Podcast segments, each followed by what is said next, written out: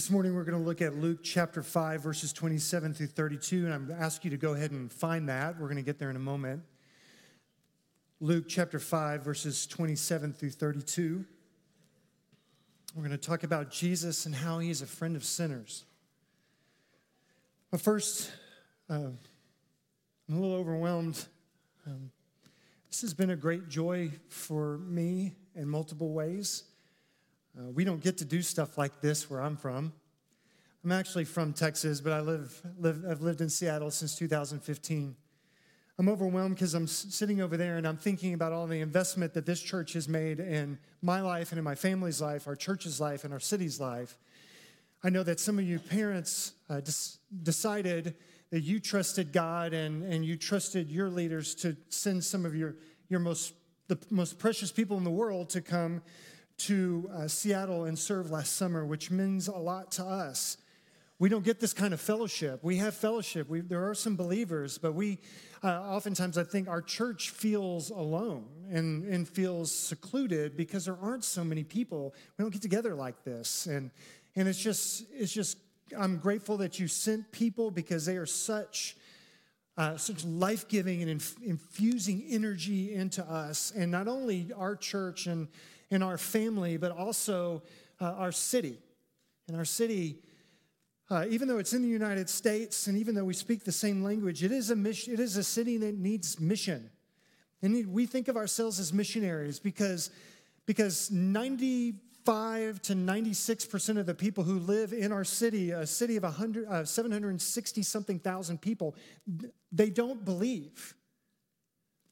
And they don't just say, man, I'm looking for a great church. And so that's why we want to be people who are present among people. We want to invite them to our table.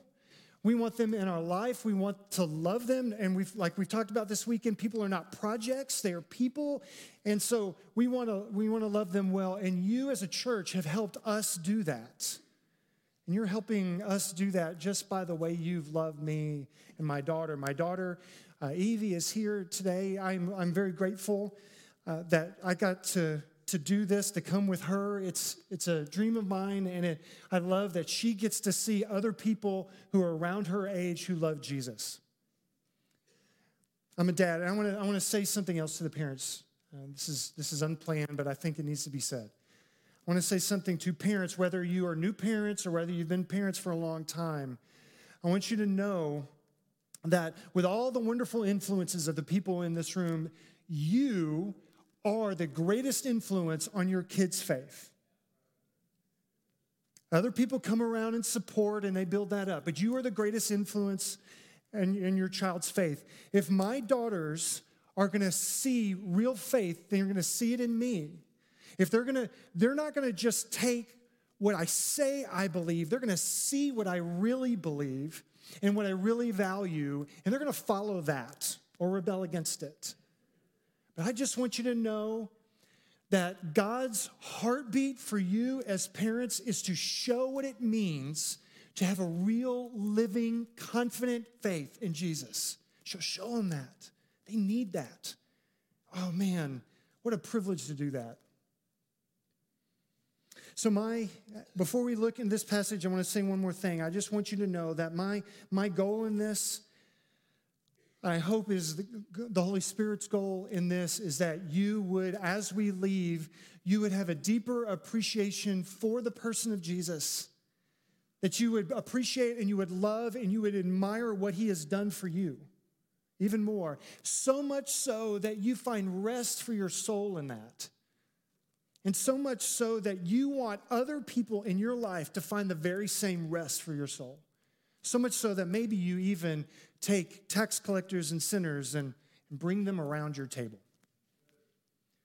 So let's look, let's look at Luke chapter five, verses twenty-seven through thirty-two. This is the word of the Lord to us.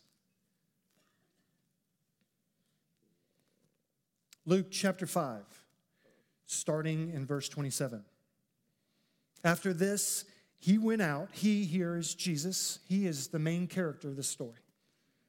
After this, he went out and saw a tax collector named Levi sitting at the tax booth, and he said to him, "Follow me."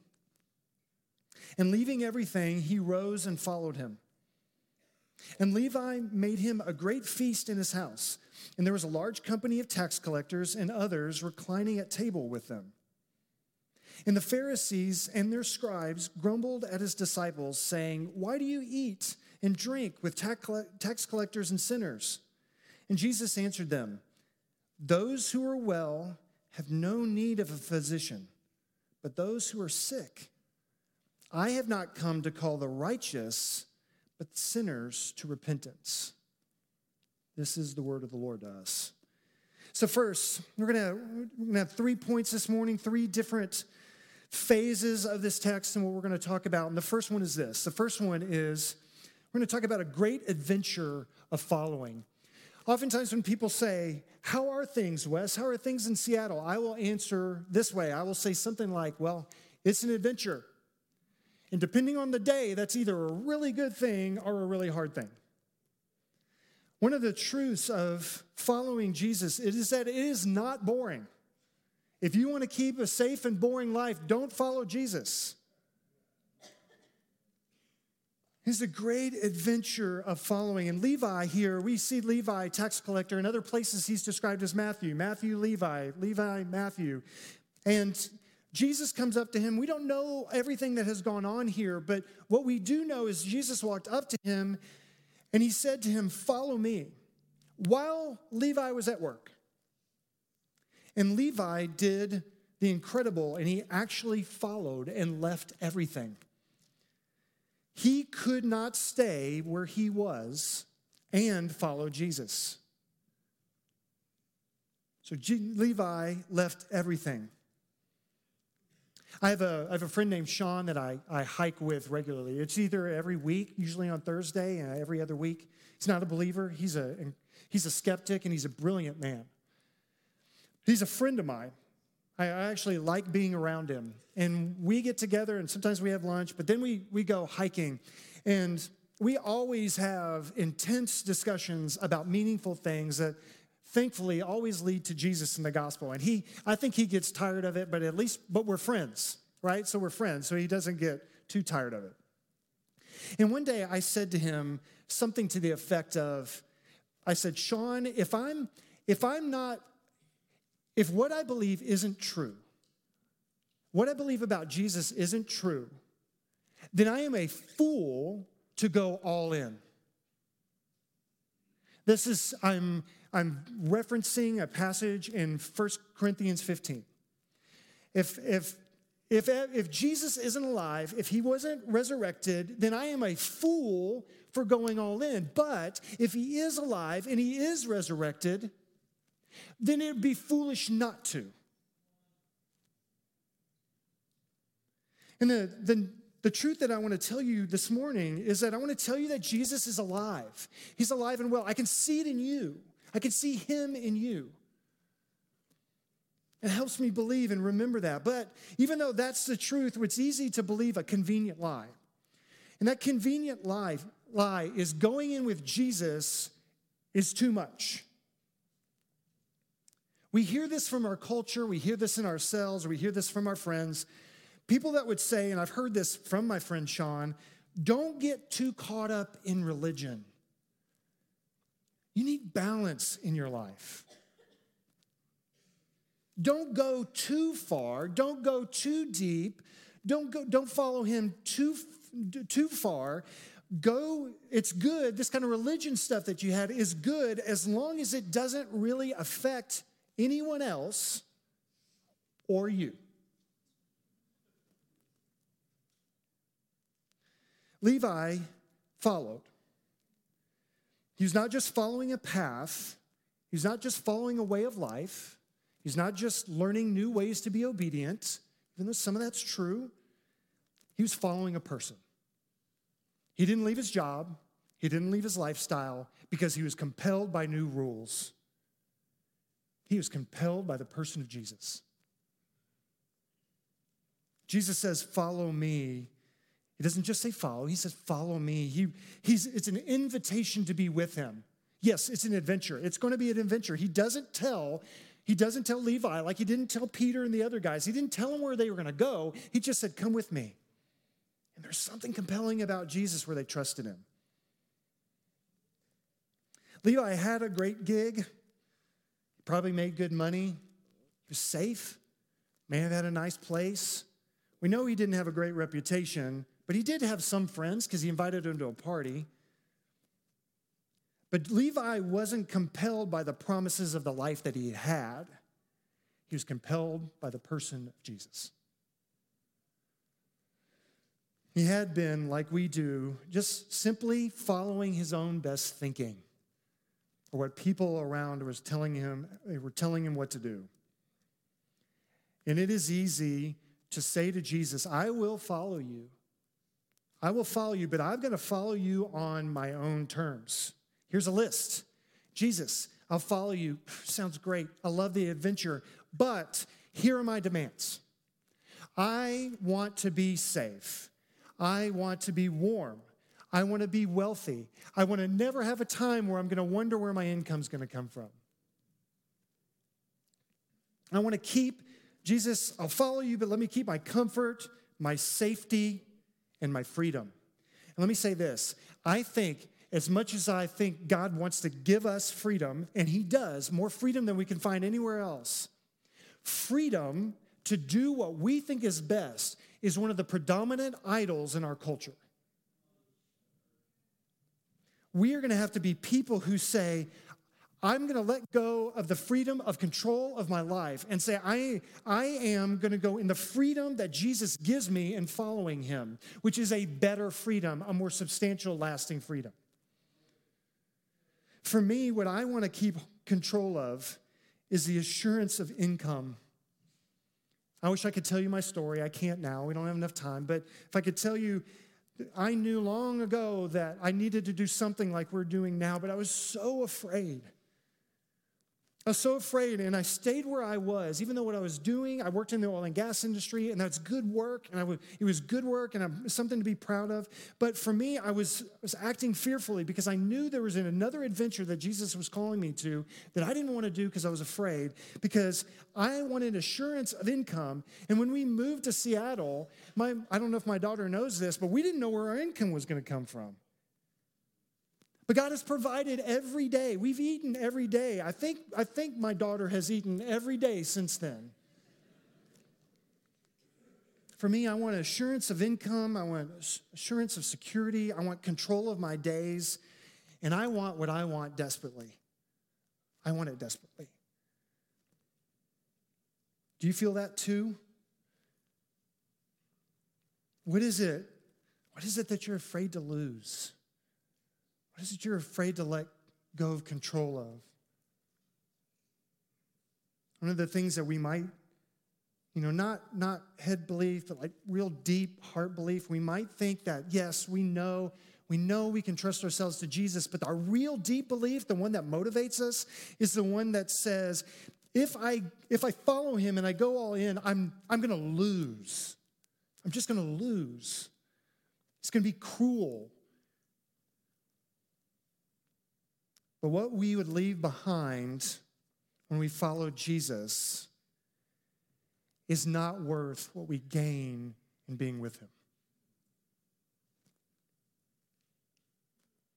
What is it for you? What is the one thing that you won't give up on, that you hold tightly to, and that you defend desperately? That is what he is calling you to deal with right now. Levi willingly left everything he had, but he knew in Jesus that he was gaining everything he deeply wanted, and so he followed. And that's how we follow. A great adventure of following. Next, a great feast with failures. A great feast with failures. I've used this word a lot this weekend, and I, I'm I'm wondering if I should, because I, I don't want anybody to hear that that's That's what defines us. We, we are not defi- those of us who are in Christ, we are not defined by our failure. It's the reality. We the reality is sin is a failure of in relationship with God, but it does not define those of us who have put our faith in Jesus. I just want you to hear that. And I want to tell that. I want to tell that. I want most of my friends around us are high performers. There are people who are, they're executives in world-class, world-class company, multi-billion dollar companies. And, and they are, they've done nothing all their life but, but perform, perform, perform, perform, and they are good at it. They don't need Jesus in their mind. They do need Jesus. He is Lord, whether they agree to that or not. Well, that's one of the reasons we live there. We live in a neighborhood in Seattle that has around twenty-five thousand people. And as far as I know, we're the only expression of a of a gospel church. There are other churches, but um, but they believe they believe very differently than we do. They don't believe that the cross meant anything more than just a symbol of what love should be. But one, one of the things we want to do to connect with those people is we want to throw the most meaningful parties in the neighborhood. What I actually tell our church is that I, we want to throw the best parties in the neighborhood. Now, some of you might squirm as I say that because all you know about parties are just the, the raging keggers and the things, or the next day you feel you feel sorry for what you did and you, you're too hungover to really apologize to anyone, but that's not what I'm talking about. We want to throw the most meaningful parties in the neighborhood, and what we what we can see here is we want to follow Jesus' lead because Jesus showed up at a party here.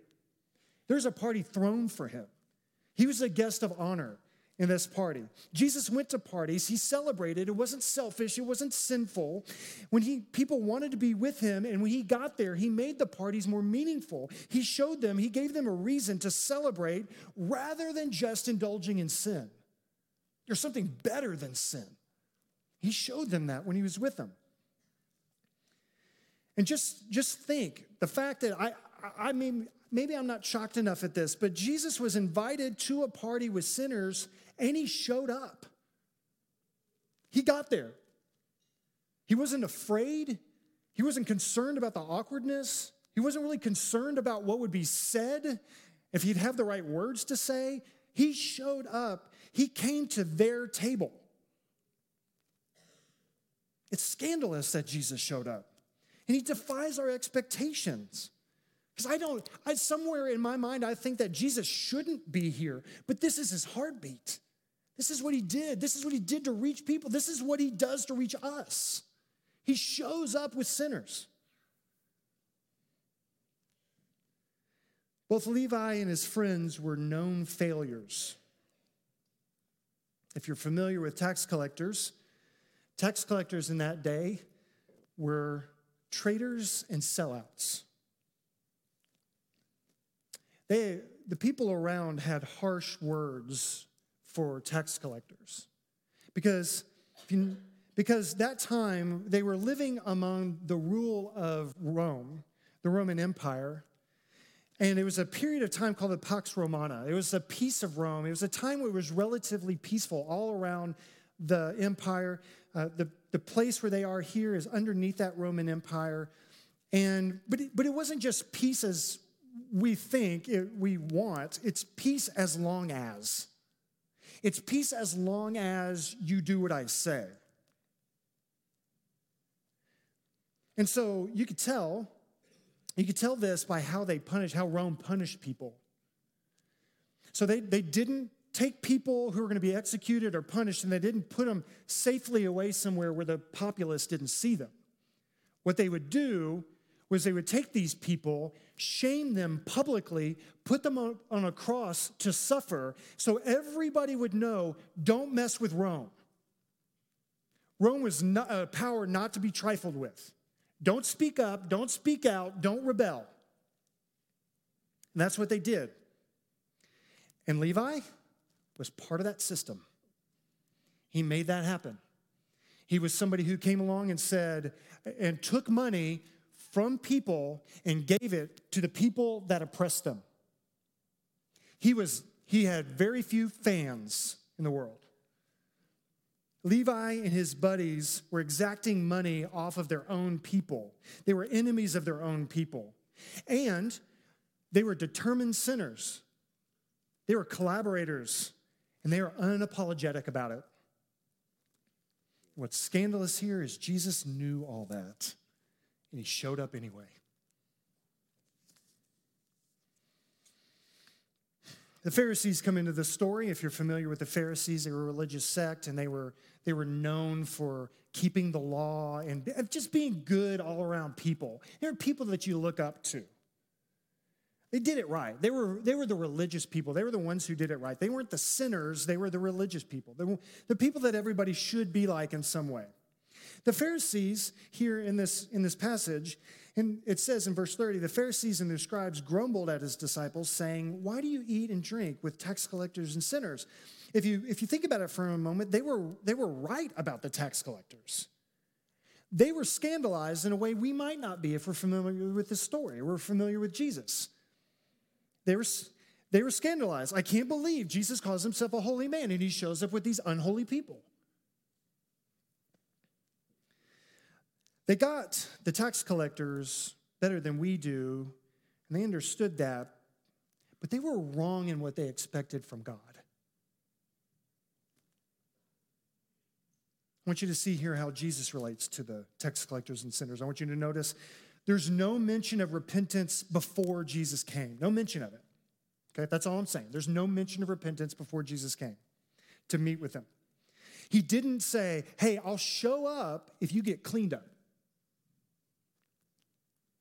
Jesus did not demand that they make themselves right before he came. He showed up so that they would repent and believe. He wanted to show them a real reason to turn and believe.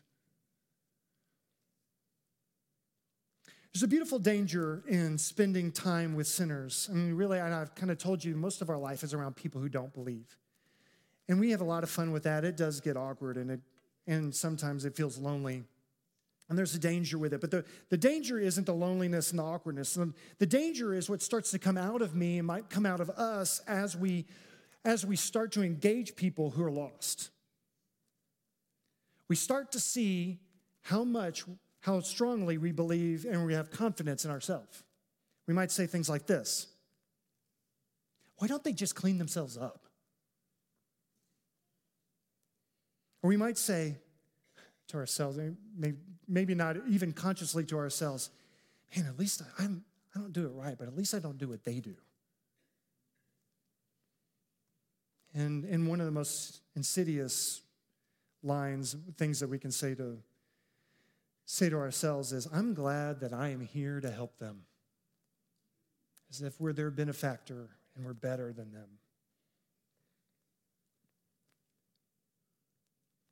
But who Jesus ate with shows the depth of his humility. He didn't come to them, he knew. He sees their sin. He knew his holiness, but he didn't come to them. He didn't come to them with arrogance. He came to them with humility. And in that, it, he showed them the depth of his resilient love. He showed them a new way of life, a new way of living, a new kind of heart. When Jesus, in other places, when Jesus was called a friend of sinners, he didn't shy away from it. He didn't say, no, I'm not, I don't spend time with those people. No, he didn't correct them. When his, when his enemies said, he, Jesus is a friend of sinners, Jesus nodded. Yes. He's not a friend of sin, but he is a friend of sinners.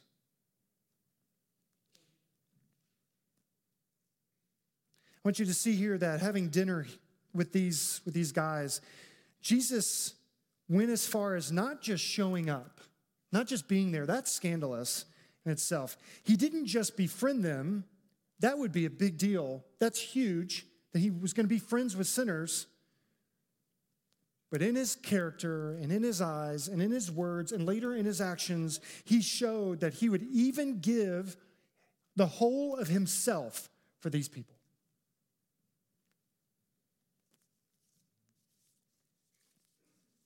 First point, we talked about a great adventure of following. The second, we talked about a great, great feast with failures. And finally, we're going to talk about a great hope for Pharisees. Great hope for Pharisees. You see this? If, you, if you're familiar, been around the Bible, been around the Gospels, heard about the Pharisees, you know it's kind of like the villains just showed up in the story. Oh, they, they look good on the outside, but Jesus called them whitewashed tombs, brood of vipers. He said, you are the you are hypocrites to these guys. He said, you look good on the outside. You are well put together. But on the inside, you haven't paid any attention to the darkness and the evil that's in you.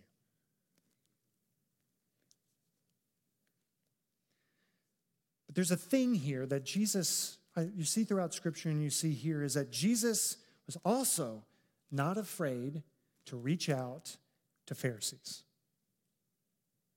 And this is good news. One of the things that one of the things that I've heard other people say over and over, and I've come to realize and believe, and I see this all, all the time, is that the default mode of the human heart is self-righteousness. Let me tell you what I mean. It was being at a neighborhood event where I would lived in Seattle three months. I didn't know anything about anything about Seattle. And, and I went to this, there was an event put on by the city about putting a homeless encampment about a quarter of a mile from our house, a city-sanctioned homeless encampment. And as you can imagine, a very wealthy, put-together neighborhood was not real happy with a group of outsiders and people who are living homeless being living near them. So I went to this meeting, and I stood in the back, and I watched as the, the assistant mayor led the meeting, and people got up to the microphone to share their points of view on whether or not this encampment was going to happen in our neighborhood. Well, what we didn't know that night, it was it was going to happen one way or the other. But they were giving us an opportunity to either speak for it or complain about it. And so there was a long line. I, there had to have been fifty people in this line that wanted the microphone to share with share what they thought. And the first people came up very, with this posture of very, uh, being very compassionate. I'm going to say it's pseudo-compassionate. But they grab the microphone and point to the other people and say, I can't believe these people over here don't want our homeless neighbors to live by us. Shame, shame, shame, shame. And then there, then the next person would get up and say, well, let me tell you, I care about my property. I, I don't want this here because I care about my property values. I don't want the drugs. I don't want our kids to be affected. And and then, but they'd say it with this sense of pride. And as I, as I sat in the back of the room and I watched and I listened, I thought, this was new to me because I thought it was just religious people who were self-righteous. Then that day I recognized, maybe for the first time, that's a human issue, not a religious issue. Sometimes we just use religion to be judgmental, but it comes from our heart. It's who we are apart from Jesus. The default mode of the human heart is to be self-righteous unless something changes us. Unless we are compelled by something different, more meaningful. Unless there, there are people that I know, people who I've heard them say this in the last twenty-four hours, said that they're afraid to be a part of a church because they feel like they're going to be judged. Some of that is, is insecurity and fear, and but some of that we've earned because we have not been like Jesus, and people know it.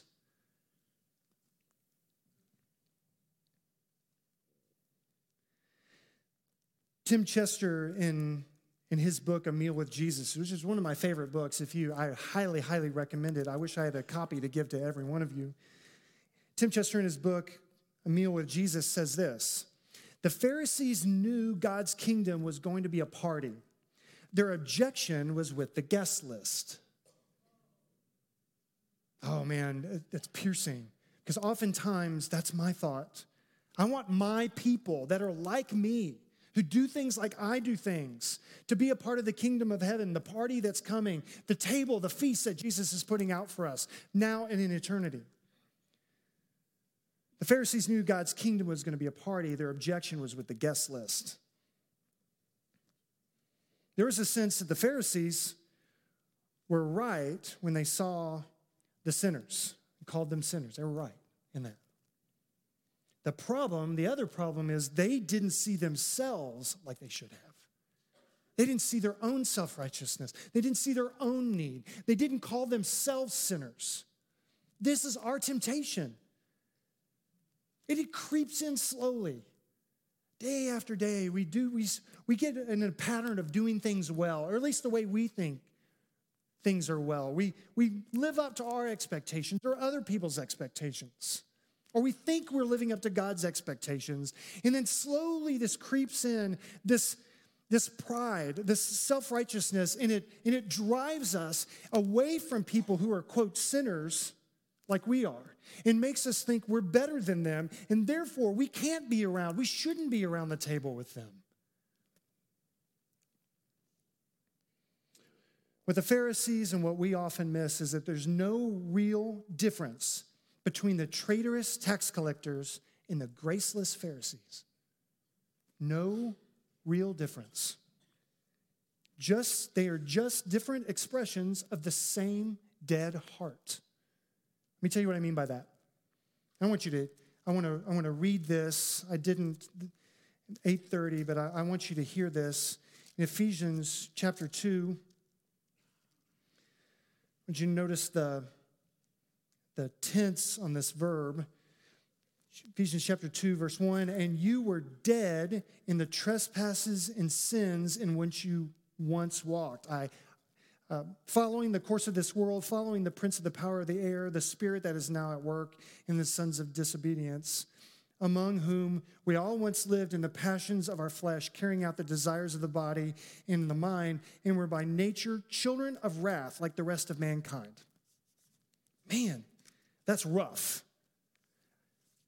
And it, you might lose hope and you might just tune out because you're like, ah, yeah, that's, I don't, nobody wants to be told that they're dead in their trespasses and sins. One of the things about the gospel and sharing the gospel, and I would, uh, one thing that I've noticed, I, I've, I've told the students this weekend, I am a, I am a people pleaser, I am an overly nice guy, and I, I don't want to hurt anybody's feelings to a fault. And what I notice is that when I just share truth with people, they get upset. They're not upset with me. They're upset with the reality.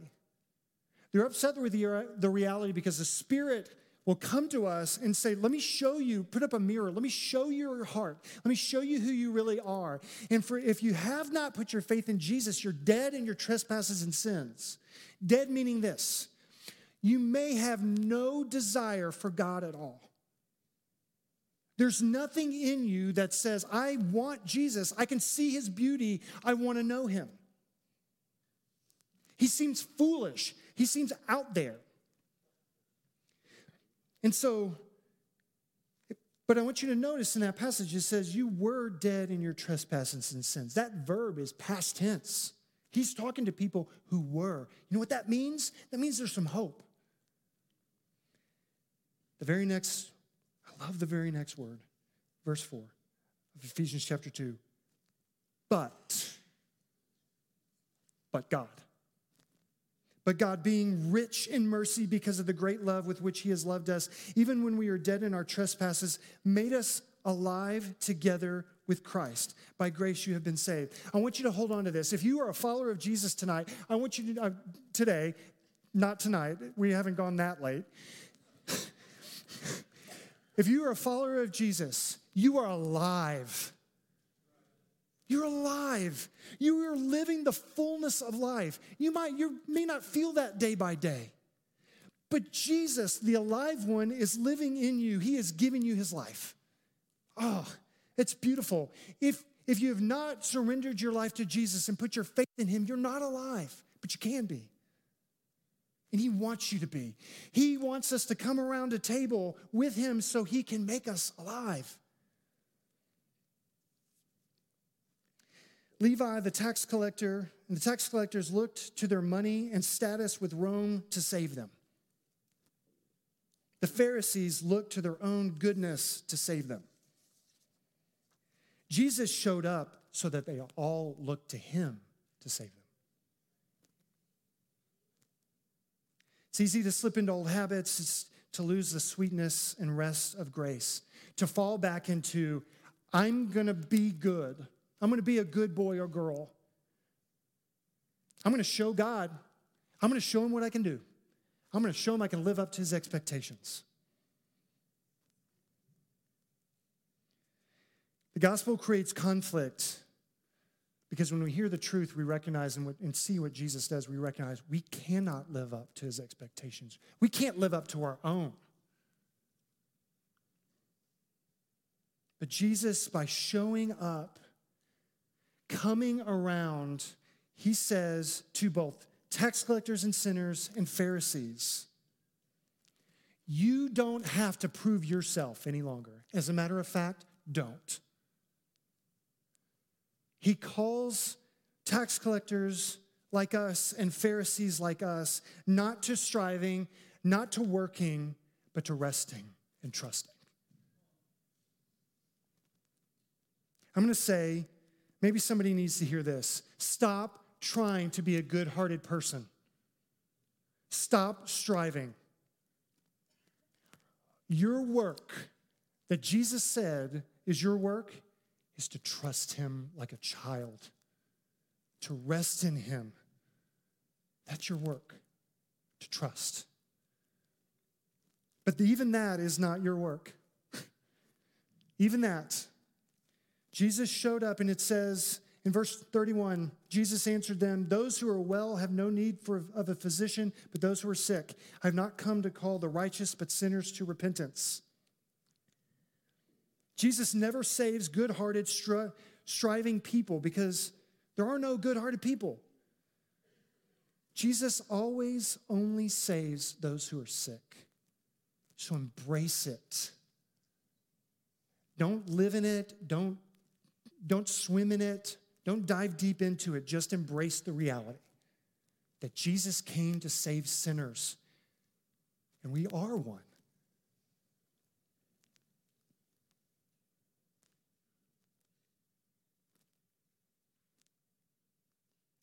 This is good news to Pharisees like us. Jesus comes to sit at our table and lead us to repentance too. His grace extends to those who think they have it all together and those who know they don't. Our response to those people in our lives who are the outsiders, who are the sinners, who are the tax collectors, who are the Pharisees, our response to those people in our lives tells us what we really believe about who God is. If we are willing to welcome them, it's only because we understand that he welcomes us willingly. That he gave his life on a cross in order that we might sit at his table and know his love. Levi rose and followed. He didn't merely agree. He didn't merely assent to an idea. His whole self was involved. He acted on his spirit-inspired will. He was unreserved. It wasn't merely a religious quest, but he wanted to be with a person who is worth infinitely more to him than what he left behind. When Jesus himself becomes compelling, we want to follow him. We don't have to.